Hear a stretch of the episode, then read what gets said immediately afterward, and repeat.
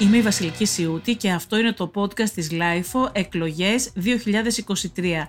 Καλεσμένος μας σήμερα είναι ο Στέφανος Τζουμάκας, υποψήφιος βουλευτής με τον ΣΥΡΙΖΑ στην περιφέρεια Β3 της Νότιας Αθήνας. Είναι τα podcast της LIFO.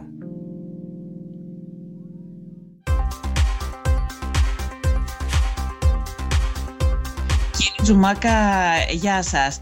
Γεια σας. Θα ήθελα να σας ρωτήσω σχετικά με το θέμα της ε, πρότασης ε, του ΣΥΡΙΖΑ σε αυτές τις εκλογές, την ε, πρόταση για την προοδευτική κυβέρνηση. Βλέπουμε μια απροθυμία στις προσκλήσεις που απευθύνει ο ΣΥΡΙΖΑ για, για συμμαχία σε αυτές τις εκλογές. Ούτε από το ΠΑΣΟΚ, ούτε από το ΜΕΡΑ25, ούτε από το Κομμουνιστικό Κόμμα Ελλάδας βλέπουμε να υπάρχει κάποια θετική ανταπόκριση ποιος μπορεί να είναι τελικά ο εταίρος ε, σε μια προοδευτική ε, κυβέρνηση έτσι όπως ε, αυτή που προτείνει ο ΣΥΡΙΖΑ; Κοιτάξτε, η απόφαση που πήρε η Κεντρική Επιτροπή του ΣΥΡΙΖΑ είναι ότι θα πάμε σε μετεκλογικές συνεργασίες. Πρώτα θα κρίνει το εκλογικό σώμα, αυτό θα πει ο ελληνικός λαός, θα δώσει τη δύναμη σε κάθε κόμμα με βάση τις απόψεις του, τις επιλογές του και με βάση αυτό το αποτέλεσμα θα καλέσουμε δυνάμεις οι οποίες είναι εγκύτερες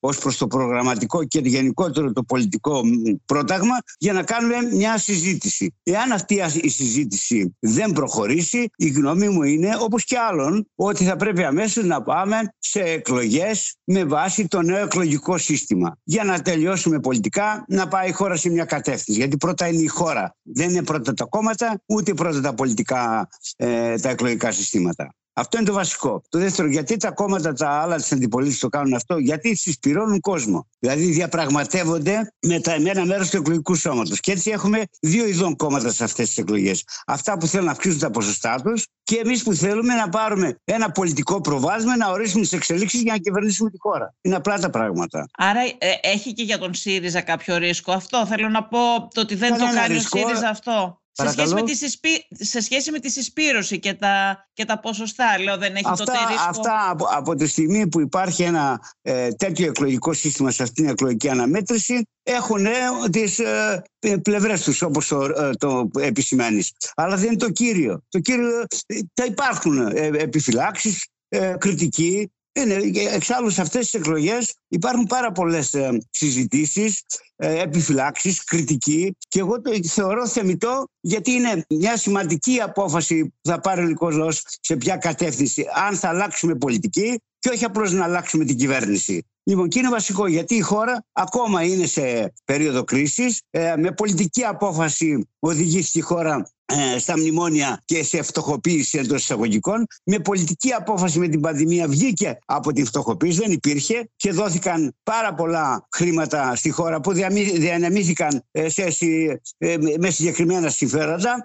Και τώρα λοιπόν πρέπει πολιτικά να έχουμε μια κατεύθυνση ως χώρα ότι πρέπει η χώρα πρώτα να παράγει, πρέπει να έχει τη δυνατότητα να διανύμει δίκαια και πρέπει να έχει μια δημοκρατική βάση, δηλαδή ένα δημοκρατικό πλαίσιο. Και αυτό έχει σχέση και με τις άλλες χώρες της Ευρωπαϊκής Ένωσης, γιατί υπάρχει μια συζήτηση ποια θα είναι η οικονομική εξέλιξη, ποια θα είναι ε, τα νέα δεδομένα σε όλη την Ευρωπαϊκή Ένωση και κατά αντιστοιχεία κάθε χώρα ε, με τις δικές της επιδιώξεις και τις δικές της απαιτήσεις. Κύριε Τζουμάκα, να σας ρωτήσω κάτι. Εσείς είσαστε από τα στελέχη που φύγατε από το Πασόκ και πήγατε στο ΣΥΡΙΖΑ όταν ξεκίνησε αυτή η πολιτική με τα μνημόνια. Και η αλήθεια είναι ότι είσαστε από τα στελέχη που φύγατε πάρα πολύ νωρίς, γιατί είδαμε στη συνέχεια να έρχονται και άλλα στελέχη του Πασόκ στον ΣΥΡΙΖΑ, ε. οι οποίοι είχαν μείνει ε, μέχρι και το 2015 και την περίοδο δηλαδή αφού είχε κυβερνήσει ο Βενιζέλος με τον Σαμαρά. Κάποιοι ήρθαν το 19, κάποιοι ήρθαν αφού είχαν ψηφίσει και όλα τα μνημόνια με τις άλλες κυβερνήσεις. Ε, ήρθαν στο ΣΥΡΙΖΑ αφού είχαν αποδεχτεί τα προηγούμενα χρόνια αυτή την πολιτική. Εσείς ήσασταν από ναι. αυτούς που είχαν εξ αρχής ε, διαφωνήσει ναι, και δεν είχατε συμφωνήσει. Όπως πολύ σωστά είπατε κυρία Σούτη, δεν στήριξα κανένα μνημόνιο ε, και δεν ψήφισα κανένα μνημόνιο. Και δεν θα το έκανε ποτέ. Γιατί είχαμε μια στρατηγική συμφωνία στο Πασόκ όταν ήταν πρωθυπουργός ο Ανδρέας Παπαντρέου από το 1985 που έγινε, ε, τέθηκε πρώτη φορά το θέμα για το Διεθνές Νομισματικό Ταμείο για τα δημοσιονομικά θέματα που είχε τότε η χώρα γιατί όλες οι χώρες έχουν δημοσιονομικά θέματα δηλαδή έλλειμμα χρέος ο πληθωρισμός γιατί αυτοί οι τρεις δείκτες παίζουν σημαντικό ρόλο στην αξία και την σταθερότητα του νομίσματος και εμείς θέλαμε πάντα νομισματική σταθερότητα όπως κάθε προοδευτική και, και δημοκρατική κυβερνητική δύναμη και τότε ο Ανδρέας Παπανδρέου είπε εμείς στρατηγικά δεν έχουμε καμία σχέση με το Διεθνές Νομισματικό Ταμείο. Γιατί; Γιατί πρώτα προηγείται η οικονομία και η οικονομία σημαίνει επιχειρήσεις, προϊόντα, αγορές, εξαγωγές, θέσεις εργασίας, αμοιβές, συγκέντρωση πλούτου και φορολογία. Τρεις είναι οι δείκτες από την οικονομία, το έλλειμμα, το χρέος και ο πληθωρισμός. Δεν θα γίνουν στρατηγικό ζήτημα και το κυρίαρχο για κάθε χώρα. Όπως το επέβαλε ένα μέρος από την Ευρωπαϊκή Ένωση τότε το 2010 και η χώρα υπέστη τεράστια βλάβη. Τεράστια. Έχασε 350.000 επιχειρήσεις, έφυγε 400.000 νέες στο εξωτερικό. Το 80% του πληθυσμού έχασε πάνω από το 60% του εισοδήματός του. Έφτασαν ο ελληνικός λαός να έχει στο 45% η χώρα μας κάτω από το όριο της φτώχειας. Δηλαδή μεγάλη υπήρχε, βλάβη. Υπήρχε η δυνατότητα, κύριε Τζουμάκα, και να αυτή τη γίνει. βλάβη, κυρία Στέτη, τελειώνω με Ναι. αυτό, την αναγνώρισε εκ των υστέρων το Διεθνές Νομισματικό Ταμείο και έκανε Βεβαίως, αυτό. έτσι είναι, ναι. Υ- Υπάρχει μια, α- ακόμα από το Πασόκ, κάποια στελέχη. Μπε- Πρόσφατα είχαμε φιλοξενήσει και τον κύριο Σκανδαλίδη, ο οποίος α, επέμενε ότι δεν υπήρχε δυνατότητα να κάνουν κάτι άλλο. Δηλαδή δεν υπήρχε δυνατότητα να αποφύγουν το μνημόνιο. Εσείς εκτιμάτε ότι μπορεί να είχε αποφευθεί Δεν αυτό; αυτό. Γνωρίζω ότι η χώρα μπορούσε πριν κάνει αυτή την ενέργεια να είχε προβλέψει η ηγεσία της τότε της κυβέρνησης του Πασόκ να λάβει δάνειο όπως έλαβαν και άλλες χώρες. Γιατί άλλες χώρες δεν μπήκαν στο Διεθνές Νομισματικό Ταμείο; Ήταν θέμα, ήταν θέμα πολιτικής στρατηγικής. Η ηγεσία του κόμματος αυτού έκανε ένα ζήτημα τακτικής σε στρατηγικό. Τσάκισε την οικονομία για να προβάλλει να, και να προδώσει προτεραιότητα στα δημόσια οικονομικά. Και αυτή είναι ένα ρεύμα και στην Ευρωπαϊκή Ένωση. Δεν είναι Λέμε μόνο για, τον, στο- λέμε για τις αποφάσεις που έπρεπε να πάρει ο Γιώργος Παπανδρέου τότε, δεδομένου ακριβώς έκανε- ότι το έκανε- πρόβλημα υπήρχε. Ναι, πάντα και όλες και άλλες χώρες είχαν πρόβλημα. Αλλά πρώτα είπαν η οικονομία και μετά τα δημόσια οικονομικά. Παράλληλα, όχι πρώτα τα δημόσια οικονομικά που έκαναν τώρα 15 χρόνια ένα σοου ότι, το πρόβλημα, ότι έχουμε κρίση στην οικονομία. Όχι, έχουμε κρίση στα Άρα τι δημόσια έκανε οικονομικά. λάθος ο Γιώργος Παπανδρέου τότε Έκανε συγκεκριμένα; κανένα λάθος. Έκανε, πήρε άλλη στρατηγική. Δεν είναι θέμα λάθος. Υπηρέτησε άλλα συμφέροντα. Είναι σαφές. Όπως και τώρα, ας πούμε, θα ξαναμπεί το θέμα ε, από διάφορες πλευρές. Ήδη η Γερμανία αρχίζει η συζήτηση. Ποια συζήτηση; Με πολιτική απόφαση, όπως ξέρετε και σας είπα και πριν, ε, αποφάσισαν ότι η χώρα δεν είναι σε πτώχευση. Και πήγαμε σε προ- ποσοτική χαλάρωση. Και έδωσαν 43 δις, που είναι ένα σημαντικό κεφάλαιο, και έδωσαν και το Ταμείο Ανάκαμψης άλλα 32 δις πέρα από το ΕΣΠΑ. Ε, λοιπόν, τώρα αρχίζει η συζήτηση τι θα κάνουμε με την ποσοτική χαλάρωση και εμείς λέμε να θα συνεχιστεί. Γιατί δεν είναι το κύριο ζήτημα στη χώρα το δημοσιονομικό. Είναι ότι η χώρα δεν παράγει. Έφτασε η παραγωγή της στο 25% και οι υπηρεσίες παρασιτικές στο 70%. Με αποτέλεσμα φέτος όπως και πέρυσι, η χώρα να έχει χάσει 30 δις από τον πλούτο λόγω των εισαγωγών. Έχει Ωραία, η χώρα πριν, εισαγωγών. πριν πάμε εκεί, πριν πάμε εκεί, γιατί θα πάμε και θέλω να σας ακούσω. Θέλω όμως να σας ρωτήσω, εσείς φύγατε από το Πασόκ και πήγατε στο ΣΥΡΙΖΑ, όμως τελικά και ο ΣΥΡΙΖΑ και πράγματι εσείς δεν ψηφίσατε μνημόνια, δεν στηρίξατε αυτές τις πολιτικές ποτέ. Όμως και ο ΣΥΡΙΖΑ τελικά τις ίδιες πολιτικές ακολούθησε, δεν κατάφερε διότι να ο κάνει μια Τσίπρας- άλλη επιλογή. Τσίπρας διαχειρίστηκε το έγκλημα. Λοιπόν, ε, α, όταν μια, η πρώτα είναι η χώρα, δεν είναι τα κόμματα. Λοιπόν, τη χώρα την ενέταξε η προηγούμενη κυβέρνηση σε διεθνείς συμφωνίες τις οποίες έπρεπε η κυβέρνηση του Αλέξη Τσίπρα να ολοκληρώσει ως προς το δημοσιονομικό ζήτημα για να γυρίσει η πολιτική να πάει στην οικονομία. Δεν, δεν Ε, δημιούργησε Χαίρομαι που ο το ΣΥΡΙΖΑ. λέτε έτσι όπως είναι. Λέτε κι εσείς να ολοκληρώσει, γιατί αυτό έκανε. Δεν μας έβγαλε από τα μνημόνια. Τι- πώς να Ολοκλήρωσε έβγαζε. τα μνημόνια. Υπήρχαν, αφού, υπήρχαν διεθνείς συμφωνίες πλέον, οι οποίες έπρεπε να κλείσουν τον κύκλο τους και η κυβέρνηση αυτή, η παράταξη αυτή του Αλέξη Τσίπρα, έβγαλε τη χώρα από το μνημόνιο. Αλλά δεν Δεν την την έβαλε. έβγαλε, ολοκλήρωσε το μνημόνιο. Ε, δεν, βέβαια, οι, γιατί οι υπάρχουν- νόμοι μνημονιακοί είναι εδώ ακόμα, υπάρχουν. Ούτε αυτή η Ακούστε κυβέρνηση, κάτι. ούτε η προηγούμενη Ναι, μας έβγαλε. Ακούστε, ακούστε, ακούστε. Πρώτα είναι οι διεθνείς συμφωνίες. Ποιος έκανε τις διεθνείς συμφωνίες, η κυβέρνηση του Πασόκ και όλες οι κυβερνήσεις που αναφέρονται στην πορεία. Δεν τις έκανε ο Τσίπρας. Έπρεπε να κλείσει η χώρα πρώτα. Έκανε και ο Τσίπρας το τρίτο μνημόνιο, ο Βαρουφάκης που είχε πάει εκεί και διαπραγματευότανε. Ε, Α, ναι. Όλα αυτά κατέληξαν στο τρίτο μνημόνιο, όπως ξέρουμε. Ε, γιατί υπήρχαν διεθνείς συμφωνίες οι οποίες υπέβαλαν άλλοι. Υπήρχαν, ναι. Διαχειρίστηκαν οι τελευταίοι.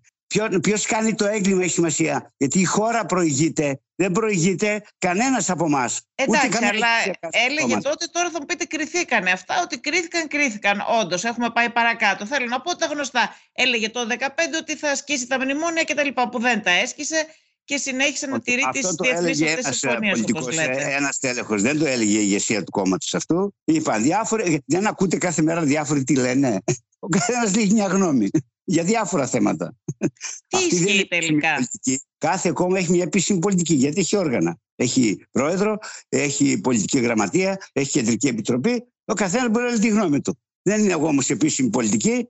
Ωραία. Εδώ τώρα, ας, ας φύγουμε από το παρελθόν, το οποίο έχει κρυθεί σε τελική ανάλυση και στις προηγούμενες εκλογές. Ο ΣΥΡΙΖΑ έχει ένα πρόβλημα, ένα θέμα αξιοπιστίας και από τον κόσμο και αυτό φαίνεται. Για ποιο λόγο να πιστεί τώρα ότι αυτή τη φορά θα κάνει αυτά που λέει και δεν θα γίνει πάλι το ίδιο, δεν θα ακολουθήσει πάλι τις ίδιες πολιτικές και όχι αυτές που, που λέει, δεν θα συνεχίσει δηλαδή στον ίδιο δρόμο; Επειδή ε, εγώ προέρχομαι από μια περίοδο της πολιτικής που η χώρα μου γνώρισε, η γνώρα μου γνώρισε πολύ μεγάλες κρίσεις πάρα πολύ μεγάλες. Λοιπόν, με τον πρώτο ψυχρό πόλεμο οδήγησαν τη χώρα στον εμφύλιο και μετά στη Χούντα. Και μετά κάναμε μια προσπάθεια στη μεταπολίτευση για να οργανώσουμε μια δημοκρατική και προοδευτική πολιτική. Και σε ένα βαθμό το πετύχαμε. Σε άλλα δεν υπήρχαν επιτυχίες. Γιατί; Δεν υπήρχαν δυνατότητες και γιατί οι ηγεσίες ακολούθησαν άλλους δρόμους. Εδώ λοιπόν αυτό που κρίνεται ότι η χώρα είναι σε ένα πλαίσιο διεθνών συμφωνιών κατά περιόδους.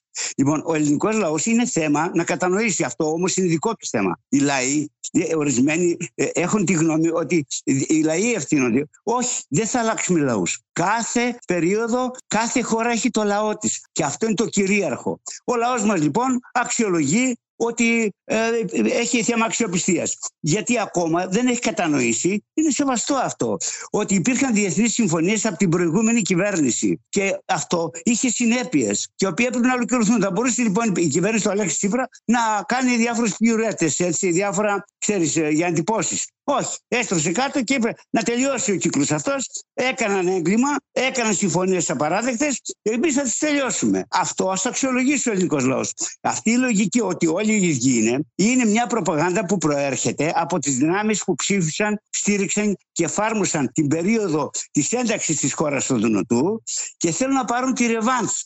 Κάποιοι από αυτού είναι στον ΣΥΡΙΖΑ ήδη, κύριε Τζουμάκα, το ξέρετε. Και ξαναλέω, γι' αυτό διαχώρισα. Ε, ε, ότι εσείς δεν είστε από αυτούς. Ακούστε, ακούστε, δεν Αλλά κάποιοι από αυτούς που στηρίξαν τα μνημόνια είναι στον ΣΥΡΙΖΑ τώρα πάλι. ναι, γιατί έκανα την αυτοκριτική τους.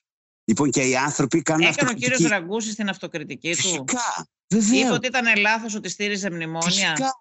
Βεβαίως. Ήταν η βάση για, ε, για, για, την ένταξή τους στο ΣΥΡΙΖΑ. Η κυρία Υπήρχε... Κατσέλη δεν υποστήριζε, που ήρθε και από νωρίτερα εκείνη. Δεν υποστήριζε το δούνο του από την αρχή. Το θυμάμαι, αυτό το θυμόμαστε. Το ΣΥΡΙΖΑ, για ρωτήστε, έκανε σωστά τότε; Δεν θα κάνουμε τώρα έλεγχος σε έναν ένα πρόσωπο, αλλά η συνολική πολιτική. Και ο ελληνικός λαός να κατανοήσει λοιπόν και να στείλει στην αντιπολίτευση τις δυνάμεις που πήραν τις αποφάσεις να οδηγήσουν ε, την. Την κυρία Μαριλίζα Ξενογιανακοπούλου, τι θυμόμαστε να υπέγραφε και στον τομέα της μνημόνιας συνεργασίας με τους Γερμανούς. Έκανε την αυτοκριτική της. Όλοι αυτοί γιατί η χώρα υπέστη μεγάλη βλάβη από τις επιλογές που δεν έκαναν αυτά τα στελέχη, την ηγεσία τους την οποία αποδέχτηκαν. Ε, λοιπόν, τα επικροτούσαν τώρα. Τα στελέχη που αναφέραμε τα επικροτούσαν και παίζανε και κάποιο ναι, πρωταγωνιστικό ρόλο. Ακούστε, ακούστε, ακούστε, δεν θα κρυθούν αυτά. Εμείς που γνωρίζαμε και ξέραμε από το 85 και λέγαμε ότι έχουμε άλλη στρατηγική, πήραμε το δρόμο μας. Τώρα, ορισμένα στελέχη που είδαν ότι αυτή η πολιτική ήταν βλαπτική, έκαναν αυτοκριτική εσωτερικά, γι' αυτό αλλάξαν δρόμο. Ωραία, πώς ξέρουμε τώρα ποιο δρόμο θα πάρει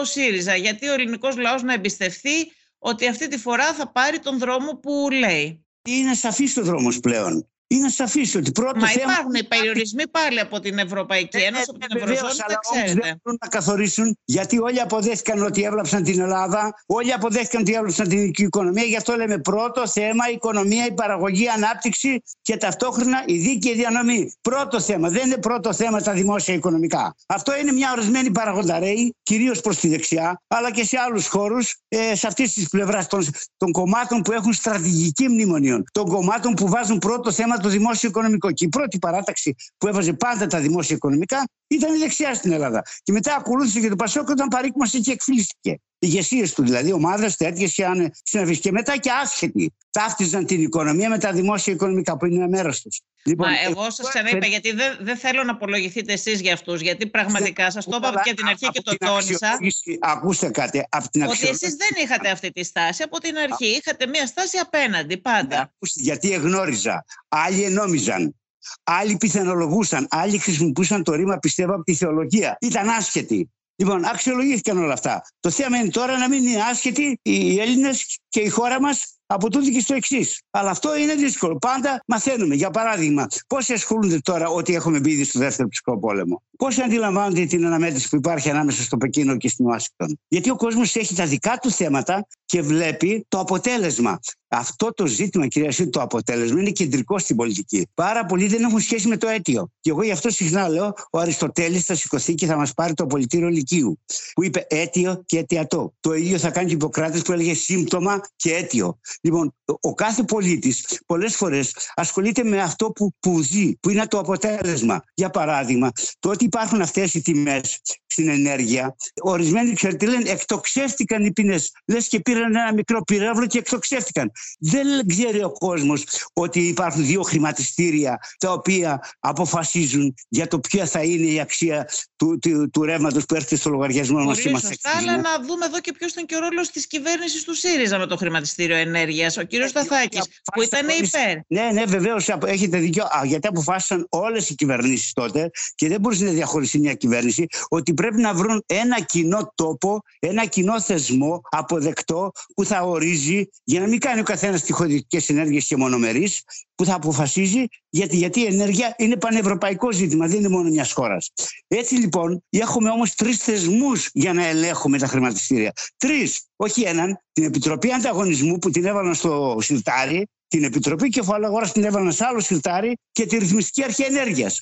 Γι' αυτό εγώ λέω, αυτές οι εκλογές, όπως και κάθε εκλογές, θα κρίνουν αν θα ξαναγυρίσουμε στην πολιτική. Γιατί δεν υπάρχουν πολιτικές ηγεσίες ούτε στην Ευρώπη ούτε στις χώρες που έχουν σχέση με τα χρηματιστηριακά. Διότι αν υπήρχαν πολιτικές ηγεσίες, θα έλεγαν Έλα εδώ, Επιτροπή Ανταγωνισμού. Το έζησε αυτό. Εγώ μίλησα πρώτος για τα καρτέλ. Ναι, δεν, τα, δεν τα ενόχλησε τα συμφέροντα αυτά που κερδοσκοπούν στην ενέργεια πάντως και η κυβέρνηση του ΣΥΡΙΖΑ η προηγούμενη. Έτσι; όχι, δεν, αυτό είναι λάθος. Δεν υπήρχε τέτοια τέτοια ε, κρίση τότε. Δεν υπήρχε αυτό το θέμα. Το θέμα αυτό πρόκειψε μετά.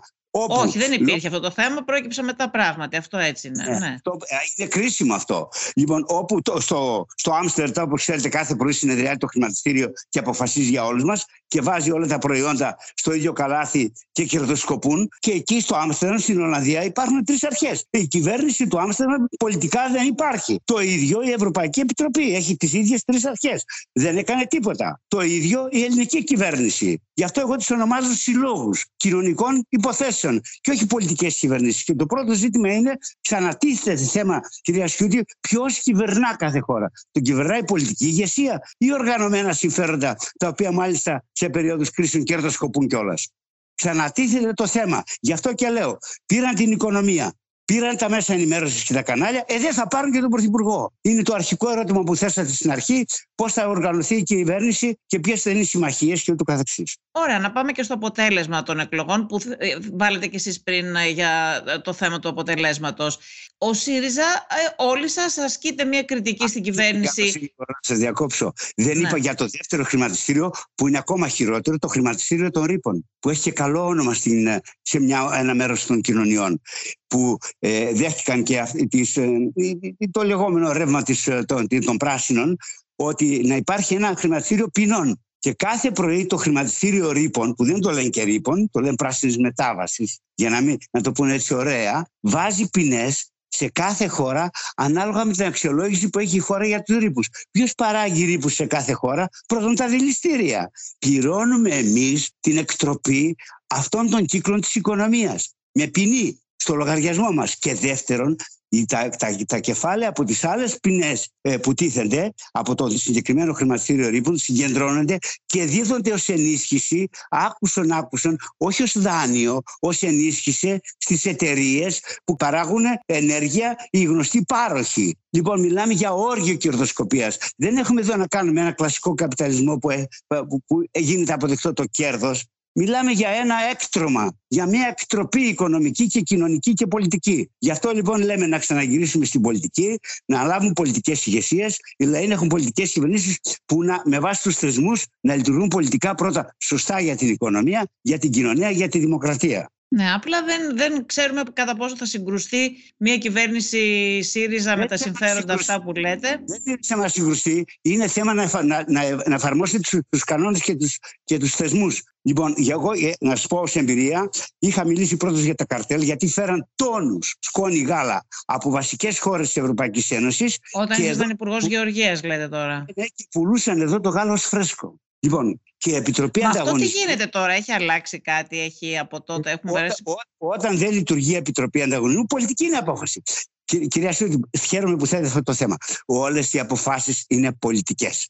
Όλα τα άλλα είναι παίγνιο. Και τα έζησε 6,5 χρόνια από τέσσερα υπουργεία στην Ευρωπαϊκή Ένωση. Δηλαδή, με, λέει, για πολιτικούς λόγους παίρνουμε αυτή την απόφαση. Ναι, δεν υπάρχει αμφιβολία ότι είναι όλες πολιτικές οι αποφάσεις. Είναι μια μεγάλη εμπειρία αυτό, ε, γιατί έχουμε να κάνουμε πάρα πολλές χώρες, με πάρα πολλές ηγεσίες, ανεξάρτητα από συγκεκριμένε θέματα, κρίσεις, δοκιμασίες, ε, και, και άλλα συναφή που, που σχετίζονται κάθε, που, και αφορούν κοινωνίες, έχουμε πολιτική απόφαση. Για παράδειγμα, δείτε ο Biden πώς έκλεισε τρεις τράπεζες πήρε πολιτική απόφαση. Και λένε τώρα ότι ξέρετε μια ηγεσία θα κλείσει τις τράπεζες. Της κλείνει το σύστημα της τράπεζας με πολιτική απόφαση. Και είναι βαθύτερο το ζήτημα γιατί το έκανε αυτό. Και στην Ευρώπη που πήγαν να κλείσουν δύο τράπεζες, γιατί δεν δεχόντουσαν λέει, καταθέσει από ολιγάρχες. Δεν υπάρχουν πλούτο, δεν παράγεται πλούτος. Αυτή τη συζήτηση που έχει ανοίξει με το σχέδιο Δήμητρα του Βαρουφάκη, βγήκε μια πρόταση από τους 53 για τοπικό νόμισμα στην, στη συζήτηση για το πρόγραμμα του ΣΥΡΙΖΑ. Δεν είναι στο πρόγραμμα του ΣΥΡΙΖΑ βέβαια, αλλά υπάρχει αυτό το κείμενο συμβολής από μια ομάδα του ΣΥΡΙΖΑ τους 53. Ποια είναι η δική σας γνώμη; ότι είναι διάφορες ιδέες και απόψεις. Άμα διαβάσουμε από την εποχή του Μάρξ, που έχω πάει στην πατρίδα που γεννήθηκε στο Τρίερ, στην νότια Γερμανία, κοντά στο Λουξεμβούργο, θα δούμε ένα σωρό ιδέες και απόψεις και προτάσεις. Τι ναι. έχουν δει. Δεν μιλάμε για τόσο μακριά ούτε για άλλους τόπους. Ορισμένοι τις αξιοποιούν για να ναι, πούνε. Μιλάμε για τη χώρα μας εδώ και για τον ΣΥΡΙΖΑ τώρα. Ναι, ναι. Ορισμένοι τις αξιοποιούν και στην Ελλάδα για να πούν, ξέρετε, εμείς είμαστε η σταθερή δύναμη, εμείς σας παρέχουμε ασφάλεια, εμείς σας έχουμε εδώ να πληρώνετε τέσσερις φορές πάνω από την αξία των τροφίμων, εμείς έχουμε να, να πληρώνετε τέσσερις φορές πάνω από την αξία των καυσίμων, γιατί έχουμε ασφάλεια και σταθερότητα. Είναι παλιά αυτή η τέχνη. Είναι παλιός αυτός ο πολιτικός. Ε, ναι, η Νέα Δημοκρατία εννοείται ότι τώρα προσπαθεί να αξιοποιήσει αυτό υπέρ τη και να, να το χρησιμοποιήσει στα όπλα της προπαγάνδας της. Γιατί πολιτικά απέτυχε, διότι πήρε αποφάσεις που ήταν βλαπτικές για την οικονομία, δεν που είναι η κατάσταση οικονομική, διότι πήρε άλλες βλαπτικές αποφάσεις για τη δημοκρατία και μας έκανε και παρακράτος. Και τώρα είναι πολιτικά στην αντιπολίτευση ήδη. Ωραία. Ε, Εσείς όμως θεωρείτε ότι συμφέρει αυτή η συζήτηση των ΣΥΡΙΖΑ αυτή τη στιγμή για τα παράλληλα νομίσματα, για τα τοπικά νομίσματα; Όταν θέματα, δεν πάμε στο συμφέρον, πάμε στα θέματα ουσίας. Όταν τίθεται θέματα, δεν μπορείς να μην πάρεις θέση. Αυτά είναι περιφερειακά ζητήματα. Εδώ μας κάναν κάθε, όλη μέρα το θέμα της ακροδεξιάς πρώτο θέμα. Γιατί, για ποιο, γιατί είναι σαφής για ποιο λόγο. Για ποιο, σαφές για ποιο λόγο. Όπως και προχθέ με τον debate για τις παρακολουθήσεις. Γιατί δεν θέλουν να πάρουν θέση για την καταστροφή που κάναν στην οικονομία, γιατί υπηρετήσαν συγκεκριμένα συμφέροντα. Δεν άφησαν να λειτουργήσουν οι τρεις επιτροπές που είπα πριν, ανταγωνισμού, κεφαλαγοράς και ρυθμιστική αρχή ενέργειας και πήραν ορισμένοι ένα πλούτο απίστευτο. Απίστευτο. Άνθρωποι που είχαν απλώς ε, κάποια οικονομική δυνατότητα έγιναν πάμπλουτοι. 20 δις άρπαξε μια ομάδα πάνω περίπου 15 επιχειρηματιών. Σε αυτό το τοπίο που περιγράφεται κύριε Τζουμάκα, για ποιο λόγο ο ΣΥΡΙΖΑ αδυνατεί να εκφράσει ένα πλειοψηφικό ρεύμα και αυτό να είναι σαφές σήμερα, τέσσερα χρόνια μετά, με αυτή την κυβέρνηση, έτσι όπως την περιγράψατε, με όλα αυτά τα προβλήματα και την κριτική που ασκείται. Γιατί ο ΣΥΡΙΖΑ δεν καταφέρνει να δημιουργήσει ένα πλειοψηφικό ρεύμα νίκης σε αυτή την περίοδο;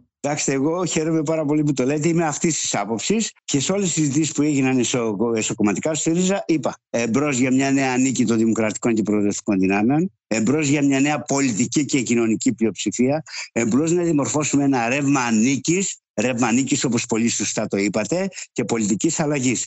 Όμως, δεν είναι όλοι οι άνθρωποι σε αυτή τη λογική, διότι έχουν επιφυλάξεις. Ξέρετε, προβληματισμούς. Εγώ το ξέρω το χωριό μου. Θα το κάνετε; Άμα σας ακούσα από το 1974 πόσα δεν πίστευαν ότι θα τα κάνουμε και τα κάναμε. Είναι, αν έχεις την κουλτούρα που ε, εγώ την έχω και πολύ από τη γενιά μου που λέμε Είμαι, θέλω, κάνω. Είμαστε, θέλουμε, κάνουμε. Λοιπόν, υπάρχουν άλλοι που λένε έγινε, υπόχθηκε, υποστηρίχθηκε, λες και είναι ρεπόρτερ. Και ενώ για πολιτικές ε, ομάδες ε, που έχουν σοβαρό ρόλο σε κάθε χώρα. Τριτοπροσωπικά, αν σας πω αποφάσεις Συμβουλίου στην Ευρωπαϊκή Ένωση, σε τρίτο πρόσωπο. Δεν υπήρχαμε, δεν τις πήραμε εμείς. Ε, υπόθηκαν, διατυπώθηκαν, ενεγράφησαν και αποτέλεσαν απόφαση. Αποτέλεσαν απόφαση. Δεν υπάρχουν τα υποκείμενα. Υπάρχει λοιπόν μια κουλτούρα ότι άλλοι αποφασίζουν, ε, ότι εμείς δεν έχουμε αρμοδιότητα και υπευθυνότητα, δεν μιλάνε πολύ για ρόλους. Ρόλους έχουν ηθοποιοί. Πώς λένε, ο ρόλος μου ήταν, έχω ρόλο. Υπάρχει μια παρακμή, ένας εκφυλισμός. Όπως σε όλες τις κοινωνίες που έχουν κρίση. Εννοείται και στα κόμματα και σε όλα τα κόμματα ότι υπάρχει Φυσικά. αυτό. Φυσικά. αν δείτε τα πολιτικά κινήματα που πρόκειψαν τις τελευταίες περιόδους στη χώρα, που έβγαλαν αγωνιστές, έβγαλαν ανθρώπους που γνώριζαν, άλλους που έμαθαν, έβγαλαν όμως και καιροσκόπους και καριερίστες και ιδιωτελείς και αυτό ο κάθε λόγος τα αξιολογεί. Είμαστε μπροστά στην κρίση όλων. Ε, κρινόμεθα και κρίνουμε. Όλοι. Δεν είναι μόνο οι κριτές που είναι τώρα κατεξοχήν το εκλογικό σώμα. Τι δεν πάει καλά λοιπόν και ο ΣΥΡΙΖΑ δεν καταφέρνει να έχει αυτό το ρεύμα; Η προηγούμενη περίοδος και ο κόσμος έχει τις επιφυλάξεις του. Είναι θεμητό να έχεις τις επιφυλάξεις του. Λοιπόν, και χρειάζεται λοιπόν να μην είμαστε σαφείς ότι θα πάμε αυτόν τον δρόμο. Μετά, δεν γίνεται εθνικές συζητήσεις.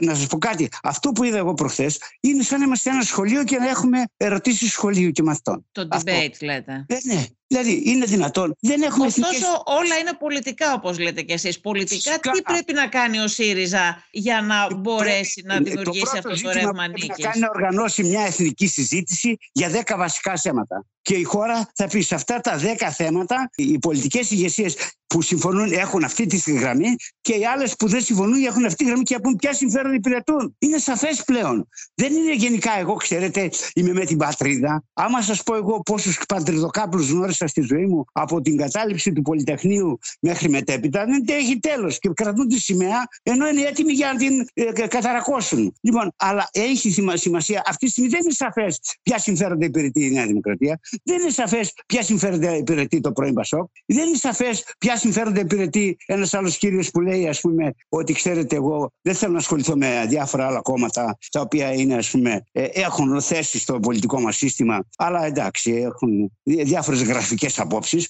Λοιπόν, χρειάζεται, χρειάζεται σοβαρά. Αυτό γίνεται και σε άλλες χώρες. Εθνικές συζητήσεις ποια είναι τα συμφέροντα της χώρας μας, ποια είναι τα συμφέροντα της Ευρωπαϊκής Ένωσης και πού θα πάμε αύριο ως κόσμος και να είμαστε μια δύναμη ειρήνης ανάμεσα σε προσπάθειες που οδηγούν ε, ορισμένες δυνάμεις τόσο από το αγγλοσαξονικό στρατόπεδο, όσο και από άλλες πλευρές για να πάμε σε, μια, σε ένα νέο τύπο ψυχρό πόλεμο για τις επόμενες τρεις δεκαετίες. Διαφωνείτε με την εξωτερική πολιτική της κυβέρνησης, εσείς, κύριε Τζουμάκα; Ε, ε, κοιτάξτε, αυτά τώρα είναι θέματα ε, που θα αποφασιστούν με, βάση, με βάση τις εξελίξεις. Αλλά όμως είναι Για παράδειγμα, στο θέμα της Ουκρανίας, τη στάση που κράτησε ο Πρωθυπουργός ο Κυριάκος Μητσοτάκης και η κυβέρνηση αυτή ήταν μια στάση η οποία δέχτηκε και κάποια κριτική ότι ταυτίστηκε και από τον ΣΥΡΙΖΑ νομίζω ότι ταυτίστηκε πάρα πολύ με τα αμερικάνικα συμφέροντα με την αυτό δεν, δεν είναι Εσείς αυτό συμφωνείτε με αυτή την κριτική που έγινε. Δηλαδή και, και από το ΣΥΡΙΖΑ κάποιοι είπαν ότι δεν έπρεπε. Η κυβέρνηση έπρεπε να κρατήσει μια στάση πιο ας πούμε ουδέτερη ας πούμε όχι πιο ουδέτερη, μια στάση της, που να, να βάλει θέμα στην Ευρωπαϊκή Ένωση ότι η Ευρωπαϊκή Ένωση θα πρέπει να αποτρέψει αυτή την υπόθεση. Ε, δεν τα κατάφερε η Ευρωπαϊκή Ένωση. Και δεύτερον, μετά, όταν γίνεται μια επίθεση, είναι σαφές ότι η Ρωσία έχει ευθύνες που επιτέθηκε σε μια χώρα και εισέβαλε. Αλλά από εκεί και πέρα όμως, κάνω προσπάθεια να μην οξύνω την κατάσταση και να μην εξοπλίζω τις πλευρές. Να μην κάνω πολιτική της Ουάσιγκτον που έχει άλλα συμφέροντα γιατί είναι να συγκρουστεί με τις αναπτυσσόμενες χώρες. Κοιτάξτε, εμείς οι αναπτυγμένοι Δύση είμαστε σε παρακμή. Λοιπόν, είμαστε λιγότερο από ένα δις. Οι αναπτυσσόμενες χώρες, που είναι η, η, ανθρωπότητα, είναι 7,5 δις. Εμείς παράγουμε το 30% του παγκόσμιου πλούτου. Είμαστε πίσω και δεν είμαστε και ανταγωνιστικοί. Οι αναπτυσσόμενες χώρες παράγουν το 70% του παγκόσμιου πλούτου και είναι ανταγωνιστικές οι οικονομίες τους. Εμείς παράγουμε το 10% παγκόσμιο των τροφίμων. Οι αναπτυσσόμενες χώρες παράγουν το 90% των παγκόσμιων τροφίμων και μας ταΐζουν. Όμως έχουμε ένα πιο δημοκρατικό και πιο φιλελεύθερο σύστημα και στη δημοκρατία και στην οικονομία. Η άλλη πλευρά που είναι τόσο ανταγωνιστική, ω ορισμένες χώρες έχουν το λεγόμενο οικονομικό, κοινωνικό και περιβαλλοντικό dumping. Δηλαδή, δύο ώρα, δύο δολάρια αμοιβή μέσα σε κλουβιά. Γι' αυτό λέγαμε από παλιά στην Ευρωπαϊκή Ένωση και στον Παγκόσμιο Οργανισμό Εμπορίου που εδρεύει στη Γενέβη για τον ΟΗΕ, πολυμερές εμπόριο. Το έσπασε ο Τραμπ που έβαλε δασμούς κατά των κινέζικων προϊόντων για να τα καταστήσει τεχνικά ακριβότερα. Δεύτερον, δεν παίρνουμε προϊόντα από χώρες που έχουν dumping. Δηλαδή, δεν παίρνουμε προϊόντα από χώρες που έχουν δύο ώρα και αμοιβή 2 δολάρια. Και το σημαντικότερο που δεν θα το ξεχάσω ποτέ ως πρώην Υπουργός Εργασίας, που είπαμε ότι δεν θα πάρουμε προϊόντα από χώρες που έχουν παιδική εργασία. Και ενώ το αποφασίσαμε στην Ευρωπαϊκή Ένωση, η Ευρωπαϊκή Ένωση ουδέποτε το υλοποίησε. Γιατί πήρε πολιτική απόφαση. Αντιδημοκρατική, απάνθρωπη, σε βάρος κοινωνιών που πάνω από 300 εκατομμύρια παιδιά αυτή τη στιγμή είναι σε χώρους εργασίας ενώπιον στα σχολεία. Γιατί δεν υπάρχουν πολιτικές αρχές.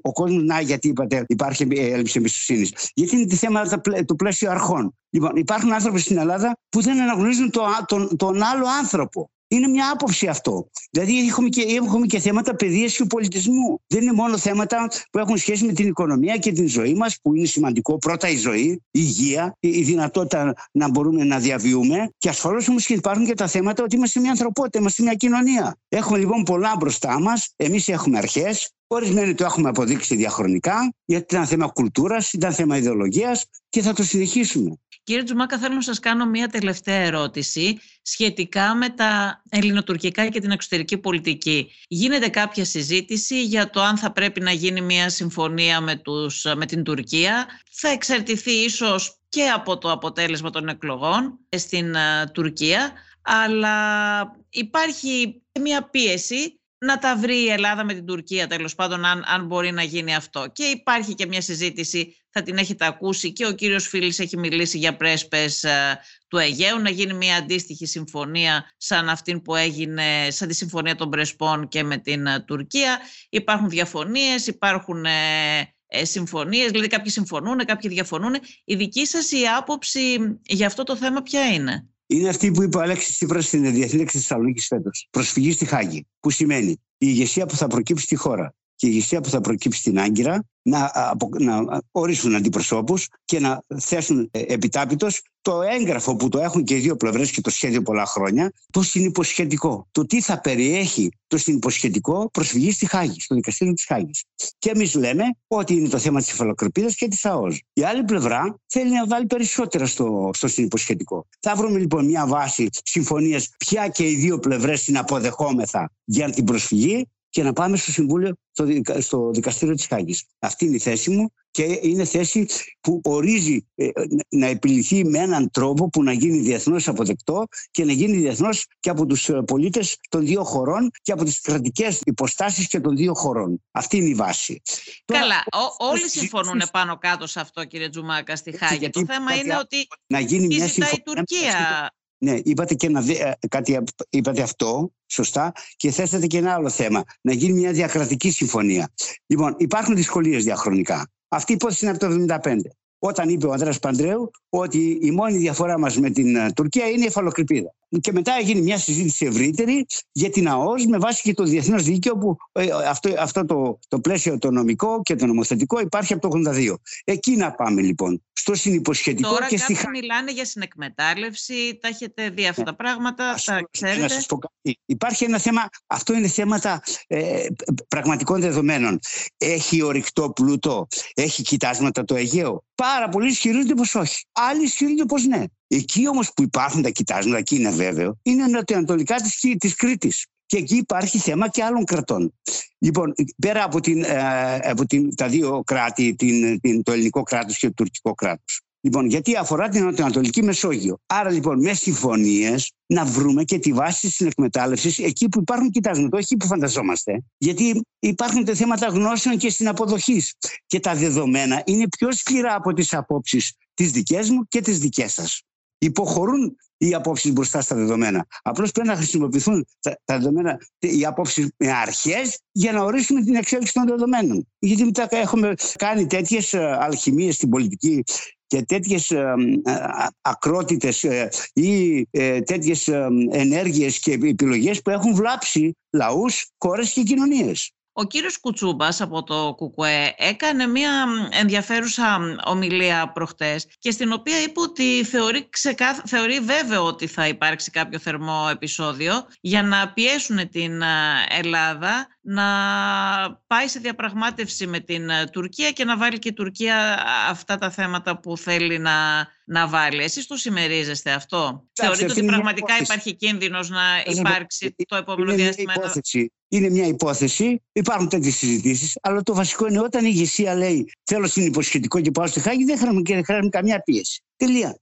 Αυτό ναι, είναι, αλλά είναι τι, τι βάζει η Τουρκία σε αυτό το... Ε, η Τουρκία βάζει πολλά ζητήματα, δεν βάζει μόνο τα θέματα που ε, ε, αναγνωρίζουμε εμείς. Θα, θα συμφωνήσουμε με βάση το, το, το διεθνές πλαίσιο σε εκείνα που συμφωνούμε να πάμε στο, στο δικαστήριο. Δεν, θα, δεν υπάρχει υποσχετικό με τα επίδικα που αφορούν διαφωνίες, θα μείνουν εκτός του συμφωνίου. Είναι σαφές. Άρα εσείς είστε ε, της άποψης να μην κάνει κάποια υποχώρηση η Ελλάδα από αυτά που θεωρεί κόκκινες γραμμές; ναι, είναι σαφές, είναι και θέμα διαπραγμάτευσης. Αλλά δεν είναι το καθοριστικό. Ε, το καθοριστικό Επειδή δεν μιλάνε, ε, κανείς δεν μιλάει πολύ καθαρά, γι' αυτό σας ρωτάω κύριε Τζουμάκα, ε, γιατί ναι, κανείς δεν μιλάει από κανένα κόμμα πολύ καθαρά. Είναι η φαλοκρηπίδα και η ΑΟΣ. Λοιπόν, τα άλλα είναι παρεμφερή που θέλει να τα βάλει περισσότερα που αφορούν πια η Τουρκία. Θέτει θέματα κυριαρχίας γιατί αυτή η ηγεσία αυτής της χώρας είχε πάντα πολιτική επεκτατική. Η Ελλάδα δεν είχε επεκτατική πολιτική. Και σε αυτό υπάρχει και η διεθνής κοινότητα και η Ευρωπαϊκή Ένωση. Γι' αυτό χρειάζεται μια συμβαρή κυβέρνηση να φωνάξει την Ευρωπαϊκή Επιτροπή, κόψε το. Τέλος. Δεν θα κάνει επεκτατική πολιτική καμία χώρα σε βάρε άλλης. Ε, λοιπόν, βλέπετε εσείς την Ευρωπαϊκή Ένωση πολύ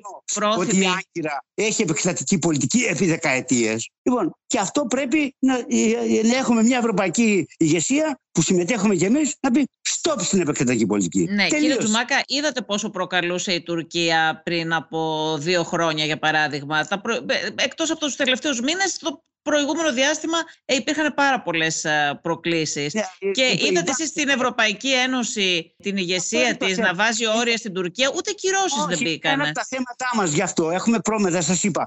Εγώ δεν θεωρώ από αυτά που γνωρίζω στην Ευρωπαϊκή Ένωση και από τα συμβούλια και από τη σύνθεση ε, των ηγεσιών τους ότι ε, υπηρετούν πολιτικές με βάση αρχές. Εγώ αυτό δηλαδή που έζησα με την κρίση στην ενεργειακή ή την κρίση ας πούμε, του πληθωρισμού. Είναι τα στοιχειώδη, δηλαδή είναι τα ελάχιστα. Υπάρχει θέμα πολιτικής ηγεσίας και στην Ευρωπαϊκή Ένωση και σε κάθε χώρα που θα τηρεί αρχές με βάση το διεθνές δίκαιο. Ούτε επεκτατικές πολιτικές, ούτε θα αφήνει ασυδοσία. ασυδοσία. Άλλο κέρδος και άλλο κερδοσκοπία και ασυδοσία. Ωραία, σας ευχαριστώ πάρα πολύ κύριε Τζουμάκα. Και εγώ σας ευχαριστώ.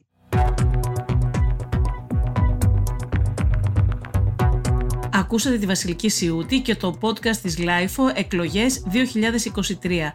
Καλεσμένος μας ήταν ο Στέφανος Τζουμάκας, υποψήφιος με τον ΣΥΡΙΖΑ στην περιφέρεια Β3 της Νότιας Αθήνας. Ηχοληψία, επεξεργασία και επιμέλεια Γιώργος Ντακοβάνος και Μερόπη Κοκκίνη. Ήταν μια παραγωγή της LIFO. Είναι τα podcast της LIFO.